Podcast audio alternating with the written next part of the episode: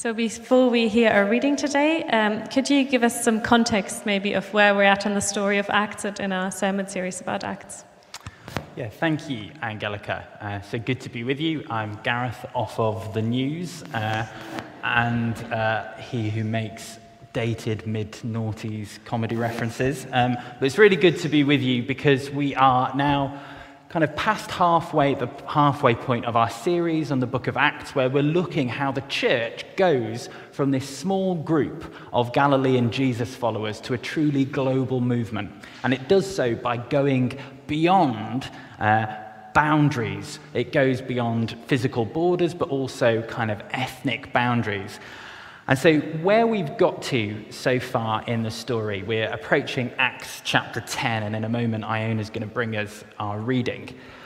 Um, but really, where we've got to is this is a story that starts in Acts chapter 1 with Jesus commissioning his disciples by telling them that they will be his witnesses in Jerusalem, in Judea, in Samaria, and to the ends of the earth. That's Acts chapter 1, verse 8. And over the course of this book, that process happens. But it maybe doesn't happen as the disciples, as the apostles, as the first followers of Jesus expected, right? So in one sense, the church begins almost in a kind of local yet global sense. So, Connor, I don't know if you could get like the second slide up. So, I don't know if you remember when we looked at Acts chapter 2 uh, and the story of Pentecost, we read how there were people from all over the known world, right? So, the church is birthed in a truly global yet local mo- moment where there's people from all over who hear. Uh, the disciples speaking different tongues in different languages. But what is worth noting there is although these are people from all over the known world, they were all Jews or Jewish converts. And so, after this amazing explosion that happens at Pentecost, two processes take place that the disciples, that the first Jesus followers, who were all Jewish, weren't quite expecting. The first is this is that the disciples face rejection from the Jewish religious authorities. Although many people in Jerusalem come to know, come to know Jesus, the Lord adds to their number daily. There's, there's miracles, there's signs, there's wonders, there's all kinds of things going on. Despite that, the religious authorities reject them. The early church gets persecuted. They get scattered from the city where it all started. But alongside that rejection, at the same time, they actually start getting a really positive reception amongst a completely different group of people, amongst people that weren't necessarily part of what they expected in the first place. So in Acts chapter 8, Philip finds himself in Samaria. Samaria, uh, Samaritans were a kind of a kind of subset or a, or a distinct group who followed a slightly different form of Judaism. So we start there. And then last week we heard about uh, uh, someone from Ethiopia coming to know Jesus, but probably again someone who'd converted to Judaism. And so, what, what we've got right now, the tension that is at the heart uh, of Acts chapter 10, is this rejection from some of the people that the early Jesus followers expected to follow Jesus, and a positive response from all kinds of people who they were not expecting to ever be receptive or responsive to the gospel. And so, what we come to in Acts 10 is we find one of the early church's leaders in that phase of existential crisis, wondering what on earth is the Spirit doing because it doesn't look like what they had bargained for or planned for. And in the midst of this, in a moment that the one biblical scholar calls divine choreography, God starts to bring about what he has in store for the early church.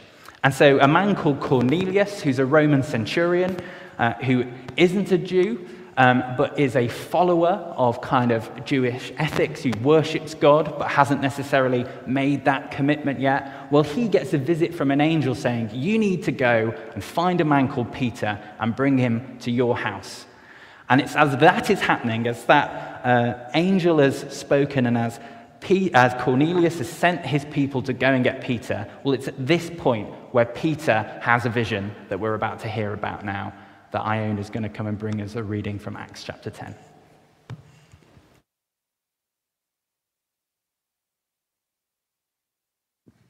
This reading is from Acts chapter 10, starting at verse 9. About noon the following day, as they were on their journey and approaching the city, Peter went up onto the roof to pray. He became hungry and wanted something to eat, and while the meal was being prepared, he fell into a trance. He saw heaven opened and something like a large sheet being let down to earth by its four corners. It contained all kinds of four footed animals, as well as reptiles and birds.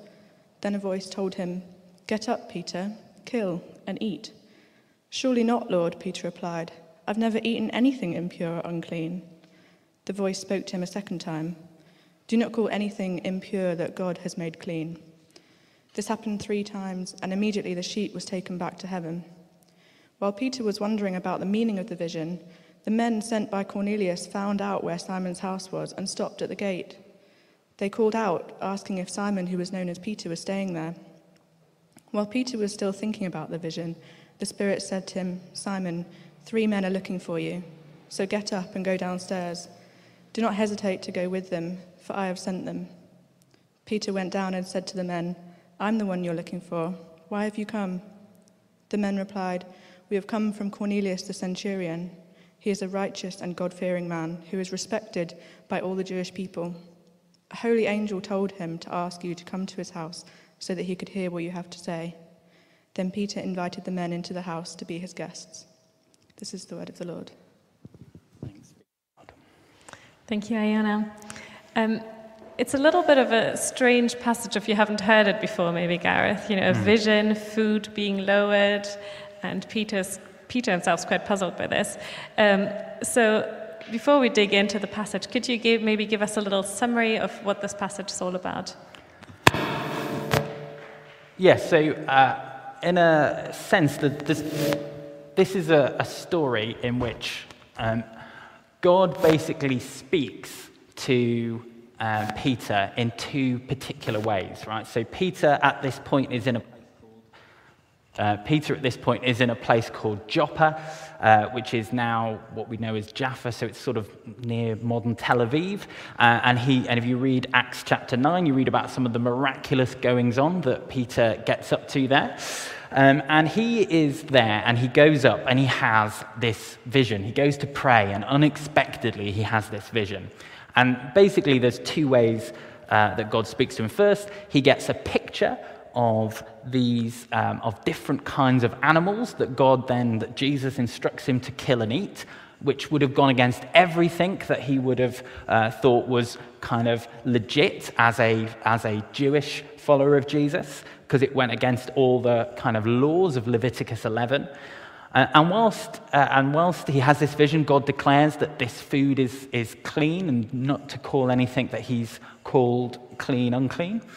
And at the same time, then, um, as some of Cornelius's men are coming, Peter then gets the Spirit speaking to him more directly, saying, Okay, there's, a couple, there's three people coming to see you uh, to invite you back to Cornelius's house. You need to go with them. So, in one sense, what's happening is you've got these. You've got one particular person praying who God speaks to in two very specific but complementary ways. But the bigger picture of what's going on here is that this is God laying the foundations for Christianity, for the church to be a truly global moment, movement. This is the moment where God is truly laying the foundations for Christianity to be a truly global movement. Because really, the question that Peter and the other apostles were wrestling with was this okay, so we're being rejected by the people we thought were going to be on board. But if we're getting this amazing reception amongst people we didn't expect to be part of this movement, well, what does this mean for who gets to be part of the church? What does this mean for who gets a seat at the table? And what God is saying to Peter and to the apostles as they're wrestling with this question is Peter, you need to build a bigger table. You need to build a bigger table because actually you have no idea who and how many people we're going to invite, it, get, we're going to, invite to take a seat. Now, as I say this, there's something I want to say quite clearly at this point, which I think is important for us to hear. When I read this passage, I need to remember that I am Cornelius in this story, not Peter. When I read this story, I am Cornelius, not Peter. What do I mean by that? I think we can read this, and our immediate thought is to go, Great, this is such a great reminder that we as the church need to open the table and we need to invite whoever, whoever who would to come. And I think that's true, and I think that's great. But first and foremost, if you're here and you're sitting here and you are not Jewish, then you need to remember that actually this is the moment that God, by His grace, made a seat for you at the table. And I think it, we can too quickly come to this story and put ourselves in the place of power as the ones who are going to be the gatekeepers for who gets to come in, or just hear this as a message going, I need to be more gracious. When first and foremost, this is actually the story about how God was gracious enough to invite you into his family and to invite you and to give you a seat at the table. Yeah, that's really interesting. And um, it kind of resonates really well with what Marsha was saying as well that, you know, the whole issues that we're having as a church sometimes. And, you know, coming from that perspective that we feel like we can decide who gets a seat at the table without actually remembering that, you know, in all the discussions that we're having, uh, even around uh, race and, uh, and all that, it's actually Jesus inviting all of us to belong, and we are in that, that place of receiving um, first as well. Yeah, just, yeah. just on that, I think in that sense, it's, it's then important to say that actually, perhaps the first place to start when it comes to facing up to prejudice, when it comes to dealing with our own inability to show grace, is to actually wrestle first and foremost with the grace that we've received. You know, Jesus says to his followers when they go out to do mission, freely you've received, now freely you give. And actually, if we start from that place of realizing that just by God's grace, just because of what Jesus has done for us, not because of anything inherent in us, actually, that's the best possible starting point for facing up to prejudice. Yeah, definitely. Um, as we were talking during this week, you said the first time that, uh, the first thing that struck you as you're reading this passage in preparation was that Peter was really hungry. Um, do you want to say a little bit more about that? I can relate because I haven't had dinner yet. I don't know if um, some of you in the same place. Absolutely. Well, uh, let's just set the scene again, right? So this happens, verse 9. It's noon. Peter goes up onto the roof to pray. And verse 10, it says, He became hungry and wanted something to eat. And while the meal was being prepared, he fell into a trance. He became hungry, he wanted something to eat. And it's in that moment that he has this vision. And I was really struck as I was reading and preparing for tonight by Peter's hungry, that this by Peter's hunger, that this all begins, that this vision happens when he was hungry. And I think hunger in our Christian faith is quite significant in two ways. Number one, I think when we're in a place of hunger, or you could broaden this out when we're in a place where we're tired, or we feel weak or vulnerable, actually, that's often when we are best placed to hear from God. So actually, Peter receives this vision in a place of hunger. Um, and actually, hunger and prayer go really well together. That's why Jesus teaches his disciples to fast, right? Because there's something about putting yourself in a place of hunger which really goes well with, that really goes well uh, with prayer. And um, there's a, a commentator on, on Acts called Willie Jennings who sort of says actually, prayer and hunger are like the perfect companions, and actually, they're the twin pillars upon which God brings about the change that he does in this chapter. But there's also, I think, a sense in which hunger's like a really good place to start when it comes to doing mission and sharing about Jesus. So, Luke, um, and Acts is written by the same author as Luke. Um, Luke, in chapters 9 and 10, talks about how Jesus sent out his disciples, uh, firstly, the 12 in Luke chapter 9, and secondly, he sends out 70 or 72 in Luke chapter 10.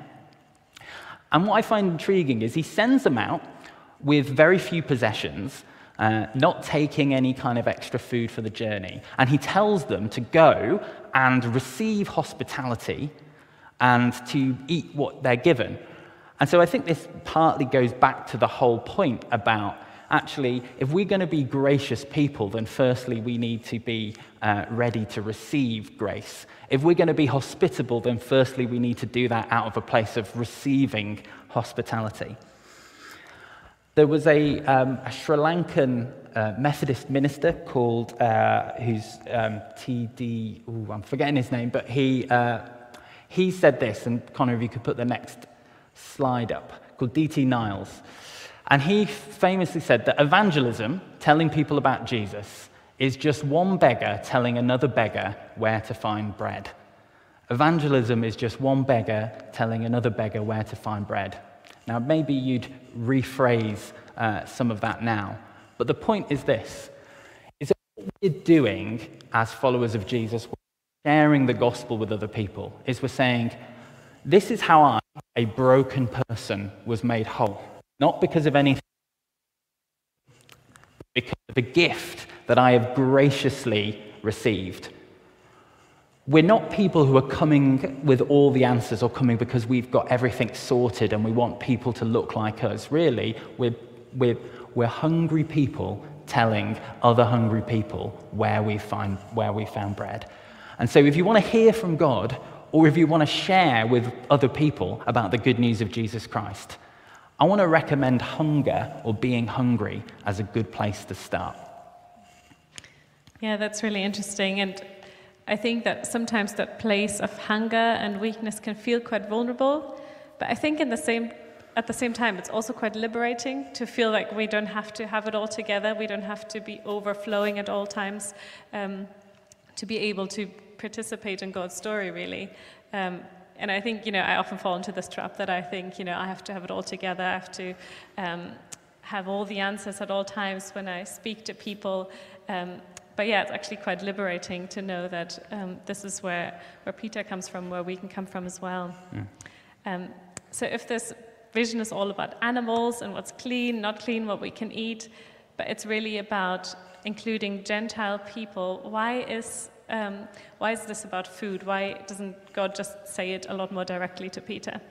Yeah, so one of the questions that people kind of often come to this text with is that they go, if this is the moment where Jesus is laying the foundations for the church to become global, if this is the moment where Jesus is saying to uh, Peter, it's time to let the Gentiles in and be part of that family, then why doesn't he just come out and say that, right? Why doesn't God say in kind of clearer terms, okay, Peter, you've been wrestling with this question about who gets to be part of my family. Everybody does, okay? No? Okay, now we're clear. Why, rather than just saying it in those kind of straightforward words, does Peter receive this incredibly specific vision? Right? Because what's happening here is if you were to look in Leviticus 11, you would find a whole range of very specific dietary laws about what faithful Jewish uh, people were allowed to eat, things which were considered clean or unclean. Right? And so, what, what Peter sees uh, in these verses, in verses sort of 11 through 13, is he sees like every kind of animal, like clean and unclean. And he's told, right, Peter, I want you to eat what I've put in front of you. And of course, he's like, no, this, I could never do that. Um, and it's at that point that the voice says, do not call anything impure that God has made clean. And I think that there might be three overlapping reasons why God decides to give this incredibly specific vision in order to make a much bigger point for Peter. And the first is this is I think that oftentimes actually when God is trying to speak to us about something broad, he starts with the specific. And actually what what God is doing here, what Jesus is doing here, um, is he's almost like starting a, like a logical domino effect in Peter's mind. So this is almost what he's saying. He's going, okay, Peter, you have always thought that you could only eat this or that, and I'm actually saying that these foods are okay, right? I'm expanding your horizon in terms of what is possible here. I'm saying these foods are okay.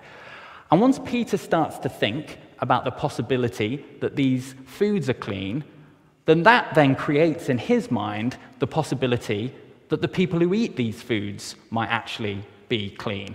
Right? Do, you see how that works? See, firstly, you start with a, okay, so if it's possible that these foods are actually not completely off bounds, then maybe the people who eat these foods are not off bounds, and maybe they could be part of this family. And then it's one other step from that, and this is the third step to go, well, if the people who eat these foods might possibly be considered clean, then maybe I can eat with these people who eat these foods. So it's like these foods I'm declaring clean. I'm declaring the people who eat these foods potentially clean. And I'm saying to you that you can actually sit and eat with these people uh, who eat these foods.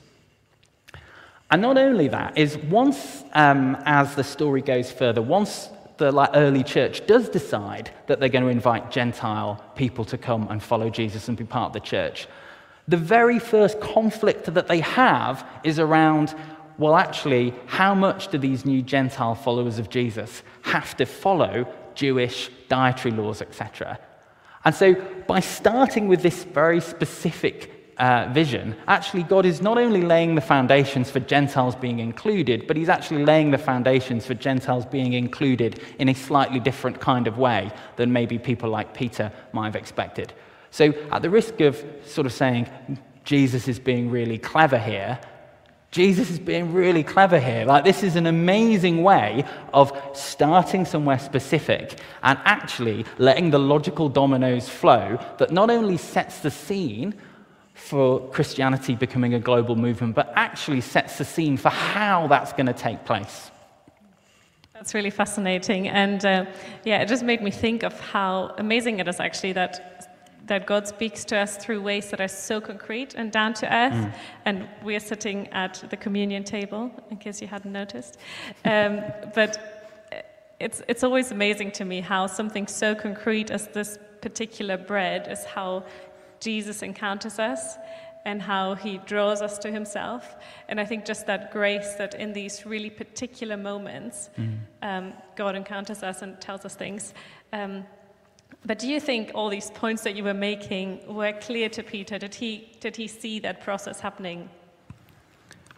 Um, so, no, I don't think so. Um, and I, I don't want to just carry the kind of stereotypical trope of saying, oh, wasn't Peter silly? But I think it's quite clear in this moment that Peter doesn't immediately go, oh, okay, I can see what you're doing, that means that, that means that. Obviously, it takes a while for the, ch- for the early church to figure out what the Spirit is saying, what God is doing, right? This is what we read in verse 17 or in um, verse 16. We're told uh, this happens three times. And so then we're told, Peter then was wondering about the meaning of this vision. And then in verse 19, we read, whilst Peter was still thinking about this vision, the Spirit spoke to him. So clearly, like Peter has to take a little bit of time to process this. And he's, this is really the start of a journey uh, that Peter goes on. But what I notice about um, how God speaks to Peter here is it's not just that he uses this very specific vision in order to speak something not just broader, but actually truly like global and world changing. It's actually, um, God is incredibly gracious in how clear he makes this message to Peter, right? So this is a visual message, right? So God gives him a, like a massive visual aid. He has a vision. He speaks to him uh, twice. So it's visual, but it's also vocal. And not only that, we read in verse 16 that this happens three times. So, I mean, it's one thing to like receive a picture, but to receive a picture, to receive a vision, to hear a voice, but to have this three times, I think God is being very gracious in making it clear that he's speaking to Peter.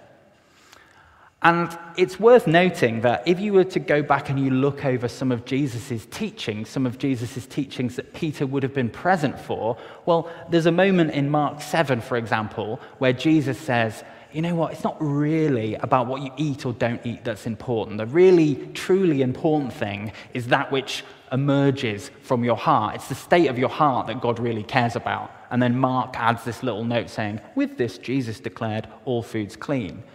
And some scholars have kind of gone, oh, well, if Peter had already heard this, if Peter had heard this teaching of Jesus, why does he need this vision? Well, I think because when, uh, when it comes to changing something that we've always thought was completely fundamental, or when it comes to God taking us in a completely scary new direction, well, then He's gracious enough to repeat Himself. And so you may be here and you may be uh, wrestling with the possibility that God is calling you into some kind of new and scary adventure, and you feel like maybe God is speaking to you. Well, the beautiful, gracious thing about God is that He is good enough and He's kind enough to repeat Himself. And so, if you're still wondering and wrestling whether God wants you to go where you think He might be calling you to go, or do what He might be calling you to do, or saying what you think He might be saying, well, I promise you that God is gracious enough to repeat Himself. If it's a big deal, He's going to say it more than once. Likewise, some of you might be sitting here and you're going, hmm, I wonder if God, I think God maybe has been repeating Himself to me. And if that's you, if you feel like God has been pretty consistently saying something to you, then maybe that's a sign that what he's saying to you is, is actually pretty significant. Yeah, definitely. I, I love that, that God repeats himself. And, and even after Peter's heard it from Jesus, and then three times in his vision, he's, you know, he's sitting there thinking, hmm, I wonder what this could mean. you know, I think it gives me some courage that, uh, you know, there's grace for when we, we don't get it right away. Um, but then Peter does act on it. Um, so, what is, where does this reading leave us? Where does it leave Peter, and um, where does it end up for us? Well, in a sense, this is only kind of part one. Uh, and next week, Angelika, looking forward to you unpacking the second half of this story when uh, Peter actually meets Cornelius, right? Um, but before I get to where Peter is, I want to zoom out to where I, I think this moment has left us and Connor, I've got a couple of slides. Uh, you may, I don't know how, uh, how well you can see this uh, if you're in the building. It might be easier to see at home. But this is a graph uh, which was done in 2012, which basically is doing a breakdown of uh, how different world religions and belief systems are spread geographically.